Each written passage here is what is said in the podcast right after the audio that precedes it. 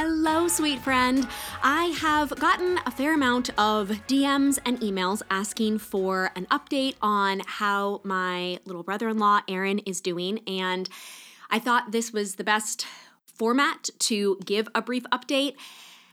As I've shared on previous podcasts and over in stories, I'm so uh, I was going to say hesitant, but I'm just I'm very intentional and very cautious and slow to share information about anyone that isn't myself.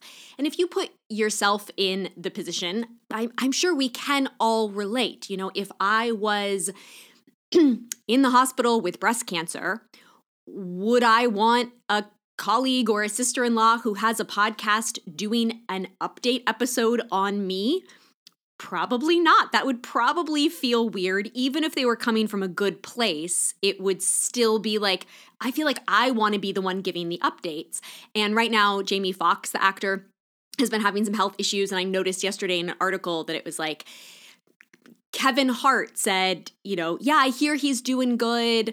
You know, he's, it was like, oh, oh, he's doing better. And then they were like, oh, what can you tell us? And he's like, oh, well, his his team's playing it pretty close to the chest because you know, he's just a, a, private person. You're like, okay, so I'm not sure actually Kevin Hart really knows, or maybe Kevin does know more, but is realizing, oh shoot, this interviewer is asking me, I shouldn't be the spokesperson. I actually don't want to share everything that I know. That should be left up to Jamie. Now, of course, those are different when you are a public person. It it feels a little more odd, but then there's also an oddness of being a not public person and thinking, there's an update episode on my life somewhere. And yet, my heart in sharing this initially was support for Aaron and my my in-laws um and it was such a blessing. Sharing was so appreciated.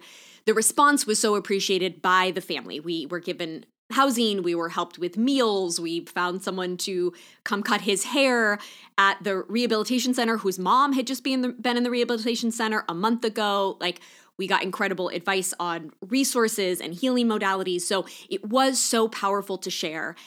And I am sharing this little update today with the energy of one to to to acknowledge the relationship therefore that we did welcome with people. By by the family asking and therefore giving me permission to share Aaron's story we then invited you into it. And so wanting to share that in return but then also a lot of my heart in this has been when you go through something just like the grief story that I've been sharing for the last year I'd never had a deep grief to share about before. And in sharing it, I have been blown away. I'm not talking about Aaron, but my own grief story. I've been blown away how many comments I've gotten over the last year of those of you that are also in a deep grief that we've been able to relate. And similarly, in this, I had no idea there were so many people right in our own audience who had been specifically through a spinal cord injury. And I'm sure there are so many more of you who saw that, had something else you could relate to, cancer, um, traumatic brain injury, etc., that still felt seen in the understanding of what it means all of a sudden for a family to be caring for someone. Suddenly, people are at the hospital all the time, you know, and just how much that changes in your life. So, I'm also sharing this little update really for the niche audience that down the road someone goes through this six months from now and says, you know what, there's this girl I followed on Instagram, her brother in law. Let me go back and find the Instagram post for you. Let me find the podcast episodes for you. Someone else has been through this. And the even broader case study of us having more empathy for people in our lives who will go through something like this. Again, any medical type of complication. And also for the people that we don't see, that maybe expands our heart then to realize, you know, I saw that thing floating around in my community about making that new structure that was going up you know, wheelchair accessible or something. And I just, it wasn't as much on my radar. But now that I heard this story about Hilary's brother in law, I'm just seeing things differently. And now it's tracking to me. You know, I do think that's an important issue. That is, you know, we do need to be supporting people in that way. And so I think as we hear new stories, it just expands our vision a little bit to notice people that you never noticed before. And in some ways, we can't carry everyone's stories, but there's little elements. For example, because of Aaron, I might have said some previous previous podcast, but because of Aaron, I was having a conversation with a colleague. We were talking about gun violence in schools, uh, a group conversation, and someone, one of the women, her daughter is in a wheelchair. And she said, What we never talk about in this, let's do active shooter drills and all these things, is there, there is no safe way for my child to be protected in that scenario. They, they can't run, they can't duck, they can't hide. And I just, I am already deeply passionate about this issue. And I just said, thank you so much for sharing because this is just another layer of why the the solutions that are being presented by some right now are, are not enough to actually keep all the children safe. And there's just even more layers to this than I understood. So that is ultimately my heart on sharing. And I also have been so sensitive in this specific injury because I never want to share anything about Aaron that feels undignified. And yet, so much of being ill or injured is not dignified. And being in the hospital and needing help and being hooked up to things, or, you know, not just in his scenario, but in so many scenarios I can think of, it, it I imagine may not feel dignified to lose your hair while you're going through chemotherapy. So, whether or not you're comfortable with someone sharing that photo of you, you have to decide that you've decided whether you are comfortable with your thinning hair, with your bald head, whether you prefer a wig, whether you prefer a scarf. Like, so I just think the sensitivity around that I am highly aware of, and yet also the dichotomy of it it, it is not a dignified process. So, how can you share it while retaining so much respect and dignity for the person? And I feel all the more so then it just is disrespectful to try to summarize it in a two, three minute recap over on Instagram stories because there is so much complexity to it that I think just flattens it and makes it sound either more pathetic or more encouraging if I was to try to summarize what I'm going to share here in three minutes, you wouldn't get all of it. And I just think it's too important. And so for me, what we talk about on the podcast is like, if you really want to know, then you're listening here. If you kind of just casually wanted to know, then you actually don't need to know the details because you don't care that much. Zero judgment. It's just I don't care that much, so I don't read the whole article, right? The things I'm really interested in, I'm gonna read the book on, and that's where I'm gonna get the depth that's gonna mean something to me. If it doesn't really mean something to me, then I can just, you know, scroll the headline or I don't need to consume it. So here is the update. When on March 19, this accident happened, and so today is the, you know, we're six, I'm looking at my calendar, six, I think it's been seven weeks now since the accident. So right off the bat in the first 48 hours, when we were told he is a quadriplegic with a 1 to 2% chance of ever getting out of a wheelchair. That was such horrific news to try to process. And you cannot help but think, with no experience in this, knowing no one who's been through this, you cannot help but think oh my gosh, his life is over. This is this is maybe the worst thing that could happen to you other than death. But you also can imagine that someone in this position might have dark moments where they wish they just had died. Because how much of a life is it if you truly have no movement from the neck down? I mean, it is the most extreme thing you could imagine happening to you as a healthy, active, outdoorsy 26 year old, you know, six foot two guy. So there was just such shock and horror those first few weeks. And in week four, we had a family meeting. There were some different people that were going to visit, some of his best friends, uh, the the other younger bro- young brother, and this the the family that was on the ground was really preparing them and said, I don't think you are probably prepared for just how hard it is to see him, just how intense the energy is in this room, all of the machines, everything that has to be done. And because at that point, the family had been, we have a WhatsApp group, but there were very few, the photos of Aaron didn't look great. You would FaceTime with him, and he seemed completely normal because he had zero brain injury. So you're chatting with him on FaceTime. Someone else is holding the camera up. If that camera is steady and at a good angle, you can forget that he's not holding the camera up. And this is not just, oh yeah, I'm in the hospital after an appendectomy. Sure, I'm wearing a hospital gown, but I'm just chit chatting, you know, I'm I'm fine. I'm just recovering, excuse me, in this bed. You can your brain can forget that. But then you would see these really brief videos because the family kept doing really brief videos, like three seconds literally, of him like trying to move his arm or something. And so you kind of saw, oh, right, he really can't move.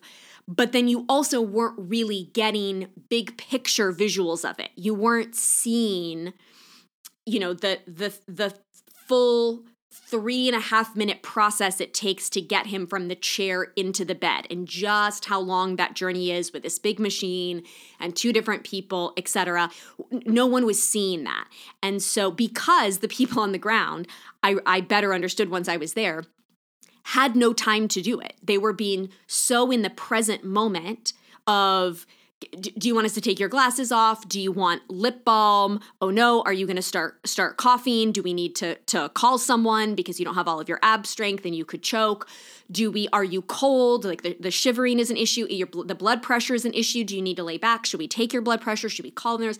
There's just constantly something to be done at I believe an even higher complexity than if it was a, a, an infant that you know an infant is helpless then you're trying to help them do things but a human a, an infant has never known anything different and so and they they have simpler needs. They they don't have glasses. They don't need lip balm. They don't when it's time for them to pee they're in a diaper. They just pee. We don't have to track the water so we know exactly what time the catheter needs to be released. Like it actually is so much more complex. And then you have this full autonomous human being who is used to being able to do all these things. And unlike a baby can't even scratch their own nose. A baby can get on up there and rub their their hand on their nose pretty quickly. So it's even more complex than that. So I realized why the family had no time to be giving any of those updates. So I remember in week 4 we were on this call and the oldest sister was just saying, "I don't think you guys realize how how how bad it is." That was still in week 4.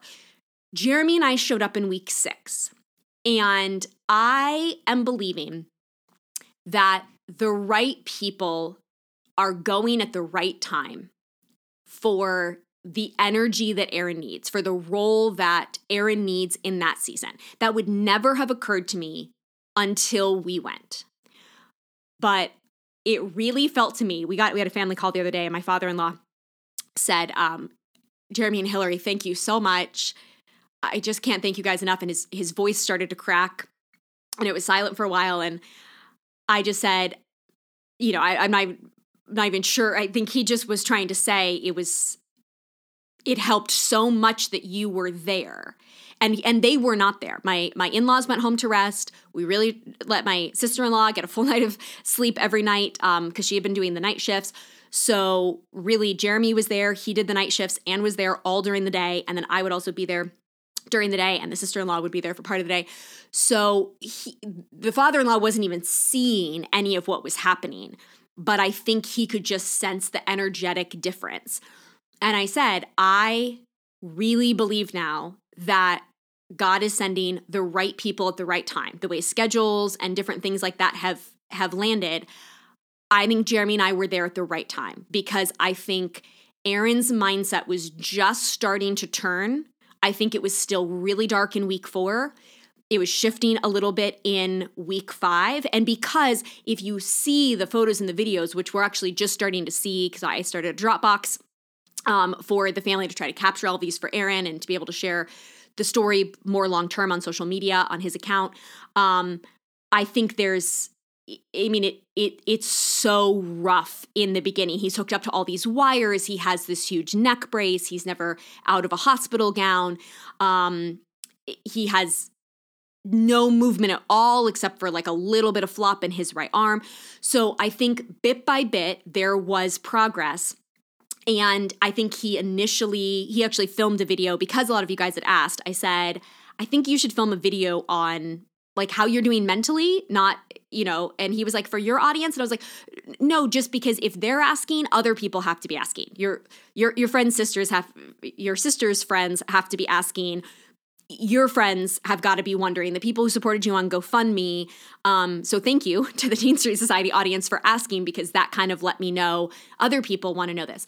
Um, and so what he shares in that, which eventually we'll get up on social media, if I could summarize, is I think the first couple weeks were just shock. Were just th- that horror, that tear. Ha- like, I think just the shock. You're just like, I can't believe this is real life. I can't believe this is real life. Why?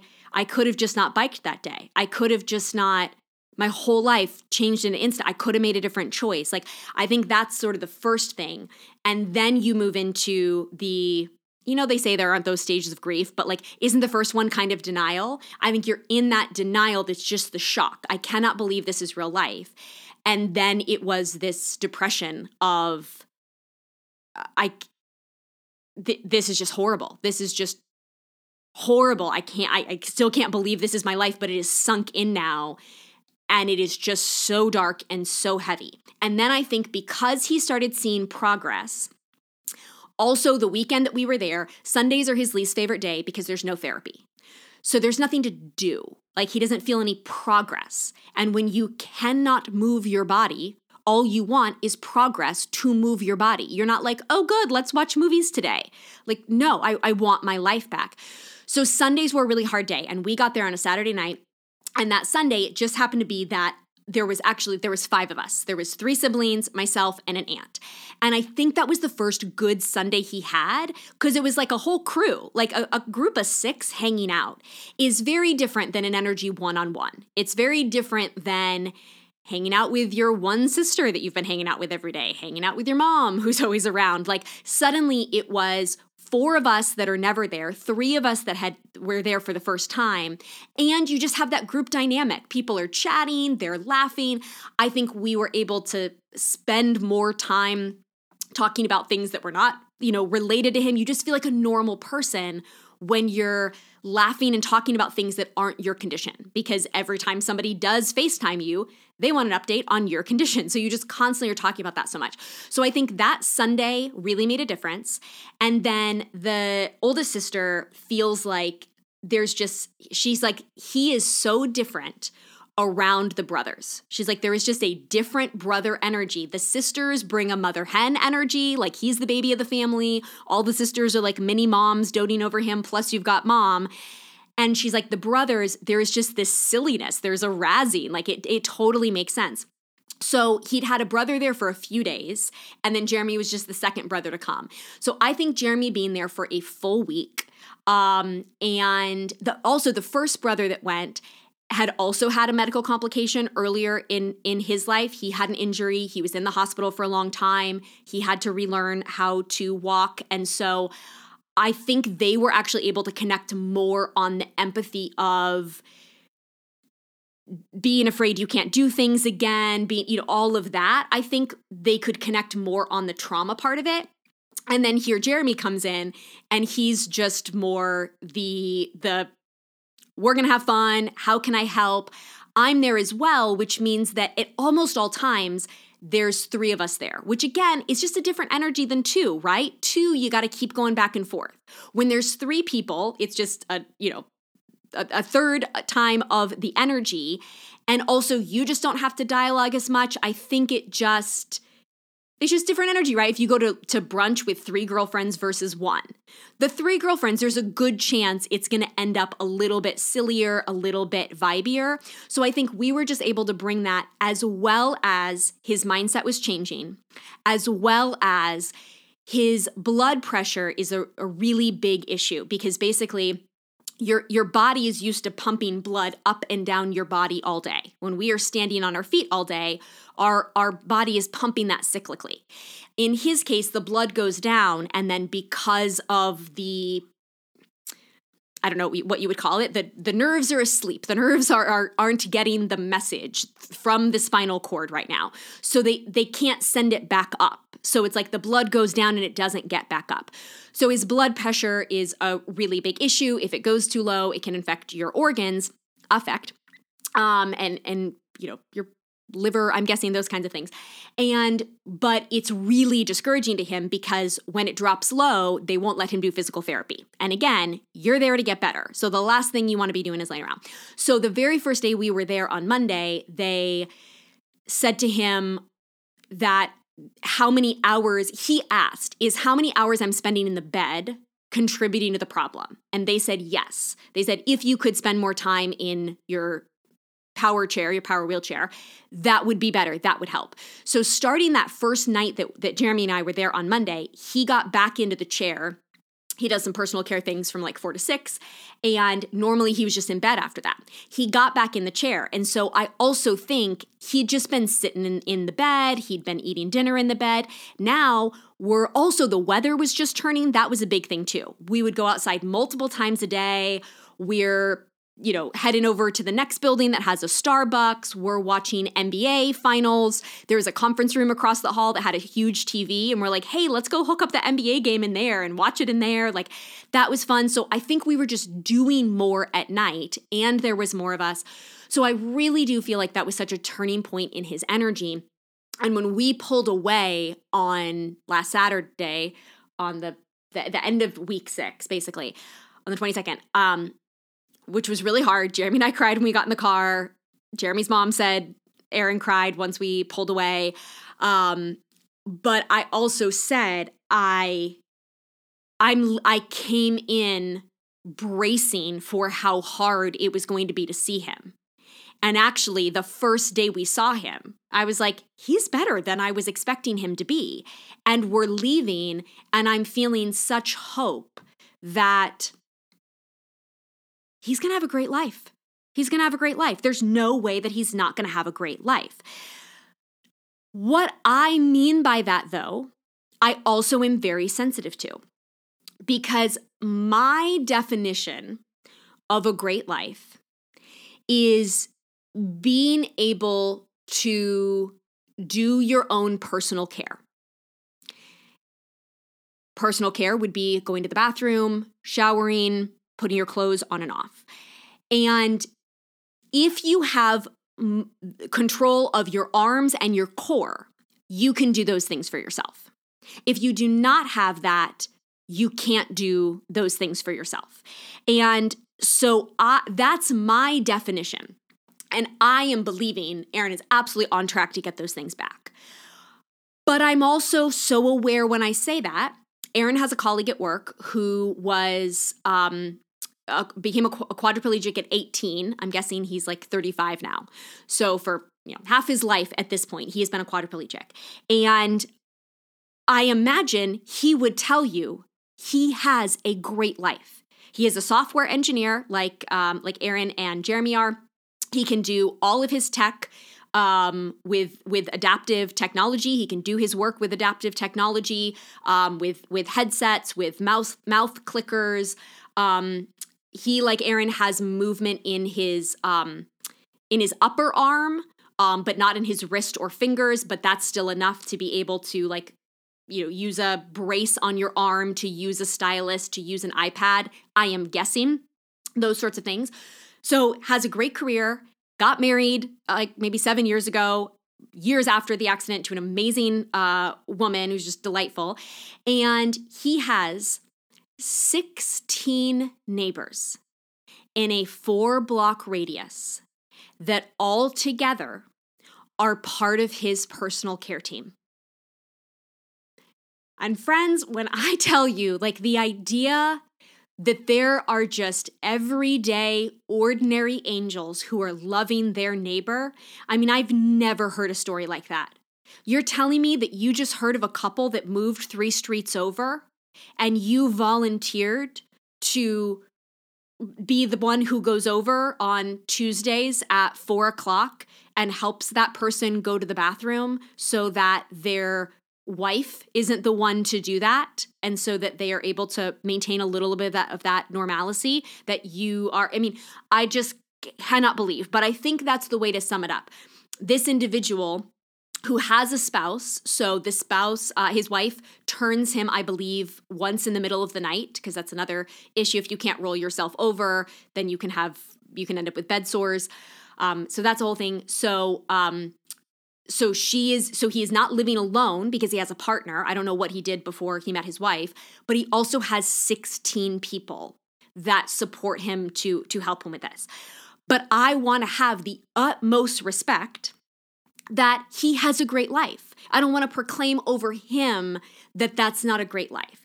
And this is where these situations get so sensitive and so complex because I wouldn't want to just go on Instagram and say that and have someone following me whose family member is still a quadriplegic and is not able to do these personal care things, and for me to declare over their lives that that's not a great life. And this is where comparative suffering never helps, and why it is so hard to talk about complex things on social media because we can. What is the balance between saying, I don't want this to be the end of the story? I want more. I want more for this person that I love, and I believe that it is possible, and I am celebrating that, while also not making someone who says, I think this is the end of the story for my person. I think this is as far as it goes. That you are not looking down on them. You are not implying that there is a pity for them. We talked about this in the the first episode when I shared. Like pity is just such a gross feeling to have for someone else and to feel that people have for you. And yet, how do we say that's not what I want for Aaron. And it's I also am completely valid in saying I don't think that's a great life for Aaron and I don't think that's the life he's going to lead. And I am so grateful. That is the main thing that is giving me positivity right now. Now, the the a difference, by the way, that I'll note here, I think I am correct in this from the from the little info that I have gleaned is I believe there is a difference between a complete and an incomplete spinal cord injury, and that you can have an injury on the same vertebrae, but it can be complete where it was severed which I believe is Aaron's colleague. It can be incomplete where it was very very smushed, which is Aaron, and then it can also be a little less smushed. He had a um uh made a friend in their um that um I believe his was not as smushed as Aaron. I believe he made more progress and he left in a wheelchair that he could could um, push himself around in after his 8 weeks. He just left um, last week with Aaron only having where are we at? I'm looking at the calendar. 1 2. Aaron's only in there for 2 more weeks, which is wild. Aaron is not going to leave, I do not believe, pushing himself in a wheelchair the way his friend Justin did. So even though they came in with the same injury, there was different levels of severity in it. So in Aaron's case, he was we were told there was probably a 55 to 65% chance of regaining the movement from the waist up. And then within that, I said to Aaron, they're taking out of that 55 to 65% everyone who is in your same category but who's had your same injury rather. But within that injury, you've got people of all different ages. So that includes somebody who is 80, whose bones are very brittle. That includes different weights and, and types of health in general. You could have had someone that was very overweight, that really struggled with muscle strength to begin with, where you are bringing more of that in. Um, the family support, which is not just emotional, though that is huge, but there are five people full to part time taking care of Aaron. I would say there are five people, his parents and three of his siblings, that it is either their full time job right now, mom's mom, dad, sister, or I would estimate the other two sisters are probably spending a minimum of 20 hours a week.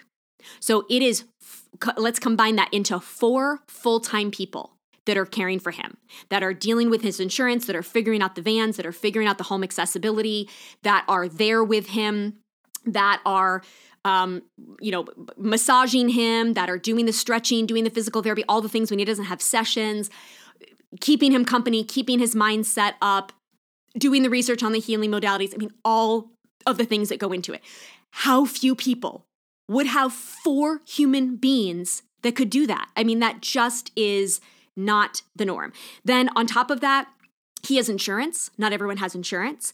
He was was injured in a location that has amazing like Neilsen where he's at right now and NeuroWorks where he's going to next. When I put the word when I shared this, there were two centers that all of y'all mentioned that, that knew this, that knew this world.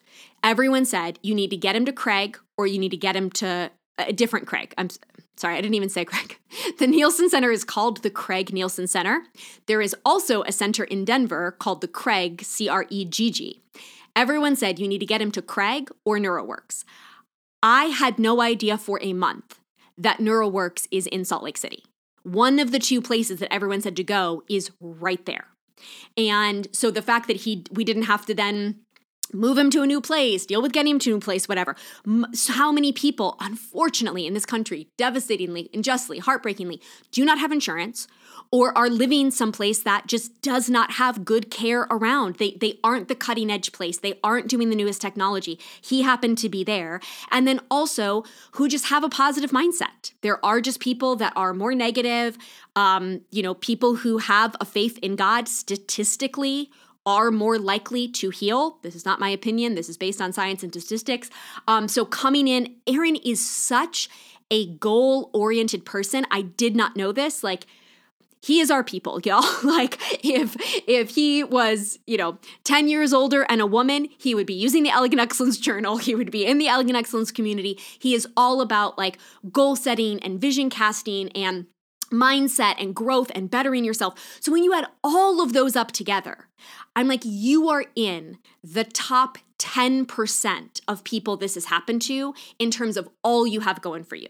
So when we talk about 55 to 65%, we're having to also include all the, the other 90% of people that you are just blessed to have more going for you. So for me, I have a, with the progress he's already made, I just have a hard time believing his left arm is starting to come back just a little bit. You may have seen on Instagram stories the other day, he has some movement in his wrist, which his doctors geeked out on. And his doctors are very neutral. We think legally they are not they are not allowed to give false hope. So they are very they aren't discouraging, but they are not encouraging. They are very neutral. And the fact that they were like, okay, we're, we're gonna excuse ourselves to go geek out in the hallway. I'm like, I wait, this was huge. Aaron was like, I have never gotten an encouraging word in six weeks here. I think I was into week seven. And he's like, this was far and away the most excited they've been that he had some movement in the wrist, which I then take to mean, okay, we can have movement in the arm, in the bicep, but it may never come back to the wrist. And so the fact that it's moving to the wrist is not what happens for everyone and that that the fact that it's coming online at all i am purely hypothesizing now that it's like once I'm thinking of it like once the signal gets to the wrist, now it's going to build more. But it either doesn't get to the wrist or it gets there and it builds. So even though it's slight right now, does that mean to them, and I'm going to actually ask this, does this mean we're going to get wrists? And then after wrists comes fingers, so you don't know about that. But without fingers, you can push yourself in a, in a regular wheelchair. You can lift yourself in and out of a, a, bed, a shower, a toilet, you know, all of those kinds of things. So even if you don't get the fingers back, that's the majority of the movement that you need. I think the, the challenging things at this point are some of the mindset stuff. You know, when people ask, how is Aaron doing? How are you guys feeling? Again, it is complicated to say. For example, I believe now that he can have a great life if he is in a wheelchair. If he has full functionality from the waist up. He can be doing work. He can be living by himself. He can be getting himself around in the wheelchair. He can be playing wheelchair basketball. He can, you know, whatever. But I also hold out the vision that he can also have a, a great life and be walking, and that that is still a possibility. And I think it's a question that we all grapple with. How do you sit in both places? You want to hold out the vision for complete healing, for the best possible answer to the story. But there also is part of you that admits it doesn't have to be that though, and it can still be good. But does that make me feel like I am caveating? I'm, I'm, I'm not all in on the best case scenario. I'm like, well, I don't really believe it, which is why I'm also giving you a, but it's a great life in a wheelchair too. And I think so many people can relate to that if you are struggling with infertility. Is the reality that you will have a great life even if you never have a baby or you had a stillbirth and you were trying to get you, you have children, you had a stillbirth, you're thinking if I can if I can have another baby, I will feel like there that that was that was the end of our story. But what if that never happens? What if that redemption never happens? How do you say in part of your brain, we are still going to have a good life if we never have children?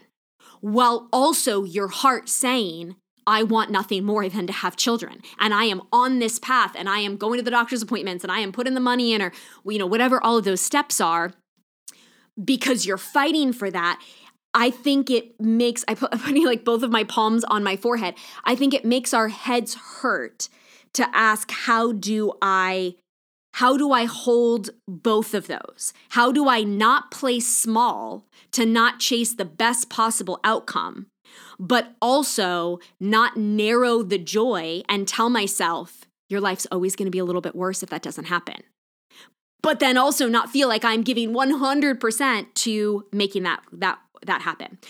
So within holding that mental tension, I also acknowledge that either way, it is still a very long road. And so I struggle to answer succinctly how is Aaron doing because in week seven right now, he is doing so much better than what than the terror we were living in weeks zero to four. He really started to turn a corner in week five. He is doing great in, some ways, is what I authentically want to say. He's doing great. And yet, I also don't want to diminish that this is such a long road. And that if this hadn't happened seven weeks ago, he would be going on dates and going mountain biking and hanging out at a friend's house. And instead, he's going to physical therapy and eh, wondering when he's going to be able to get back to work. And, you know, it's it, it is still a long road, and we have no idea what that timeline is, what those milestones are. Um, he is out of the rehabilitation center in two weeks, which I think is going to be amazing in some ways to get back to his own home. You're not in a hospital anymore. You you aren't surrounded by nurses. You start to kind of return more to that normalcy.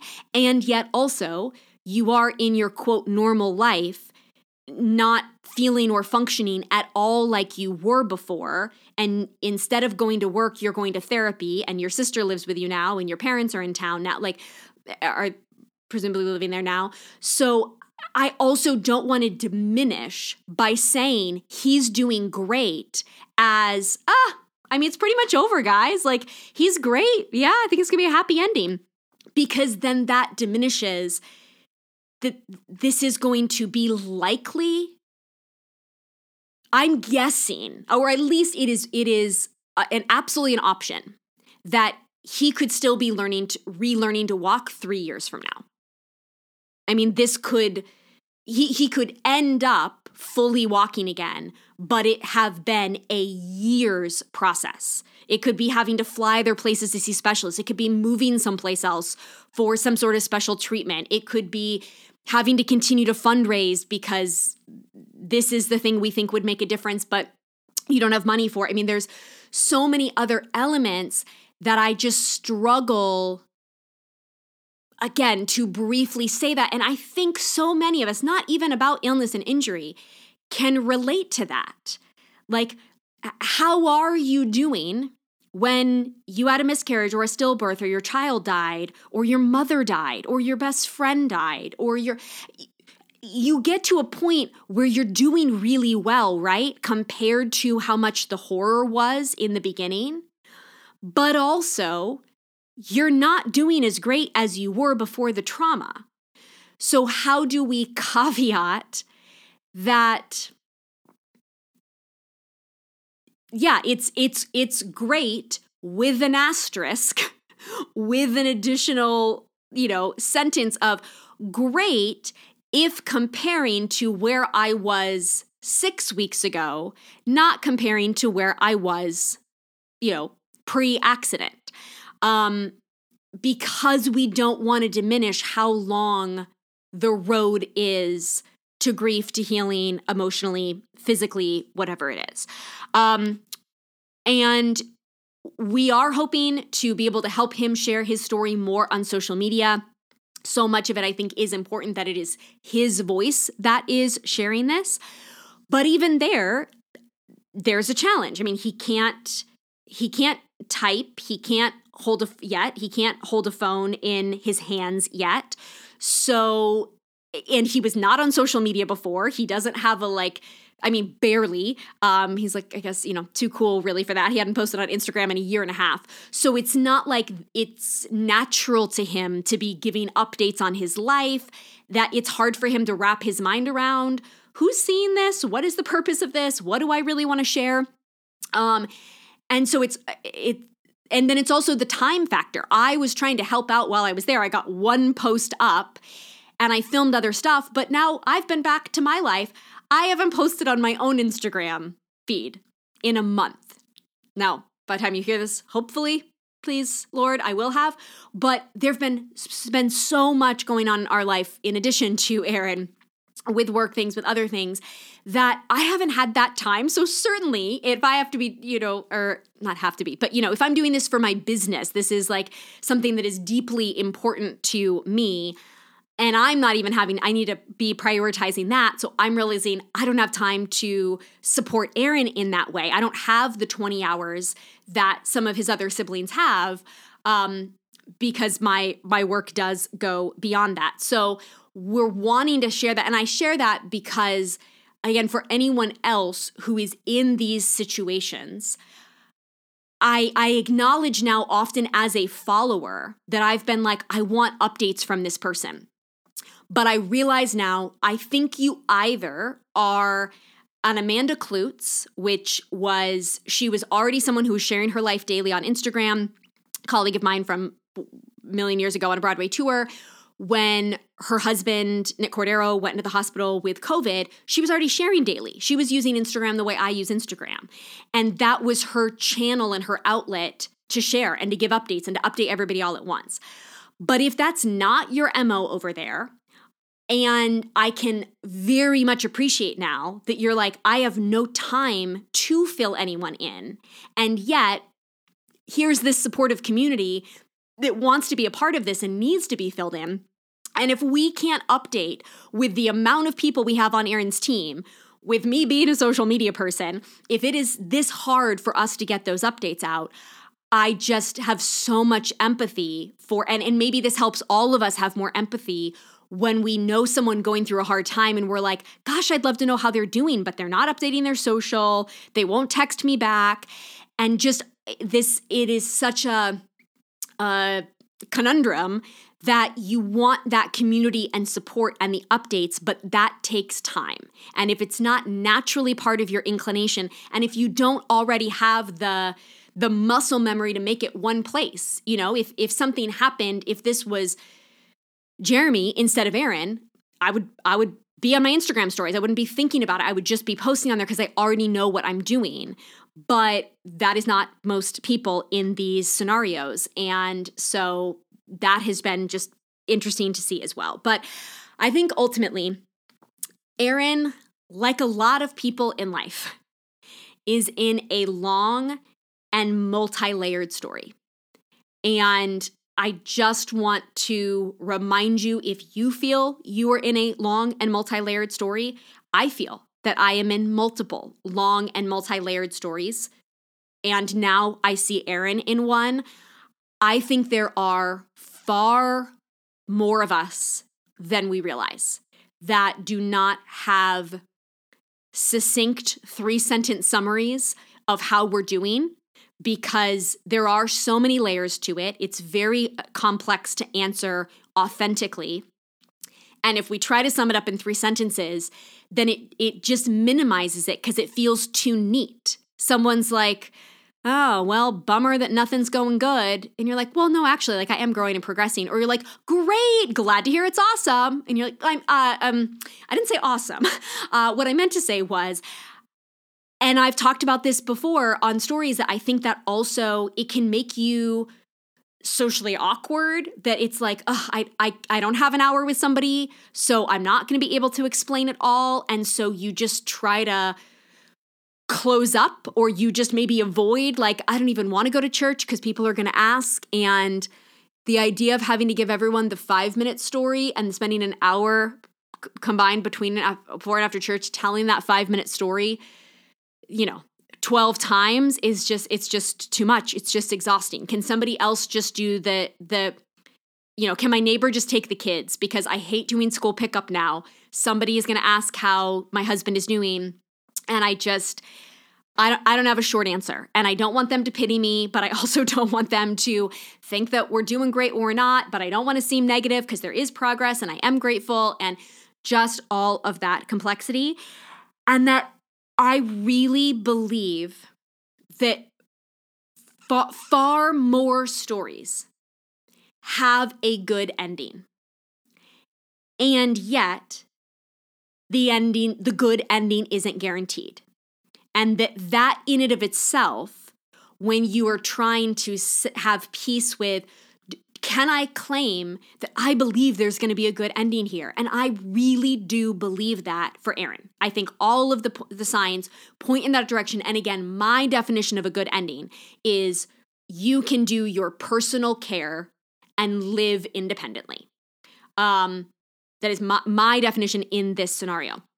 And yet, there are so many other stories where you can't guarantee that. You, you don't know if if we are going to survive the cancer. We don't know what it is going to feel like if we can't have children. We don't know that the, the nerve ending is coming back, that the person is waking up out of the coma. And how do you how do you know when to have the faith, when to not want to be disappointed or not want to be overly idealistic, but then also not want to be negative. And there's someone in our extended family who was in a coma, was told if they ever came out of it, they would pretty much be a vegetable. And their husband just didn't just didn't believe it. Just didn't believe it. And you could say, oh, it's just it's getting awkward. He's just not, he's not accepting reality. He's not accepting reality. And I actually had another friend in a similar scenario. She believed her husband was going to come out of a coma. And I remember a friend of mine saying, I just think she's she's just in denial. She's just not willing to accept reality. And then one day, the family member just woke up out of the coma and said, Can you call my husband? and gave his phone number. And she was fine.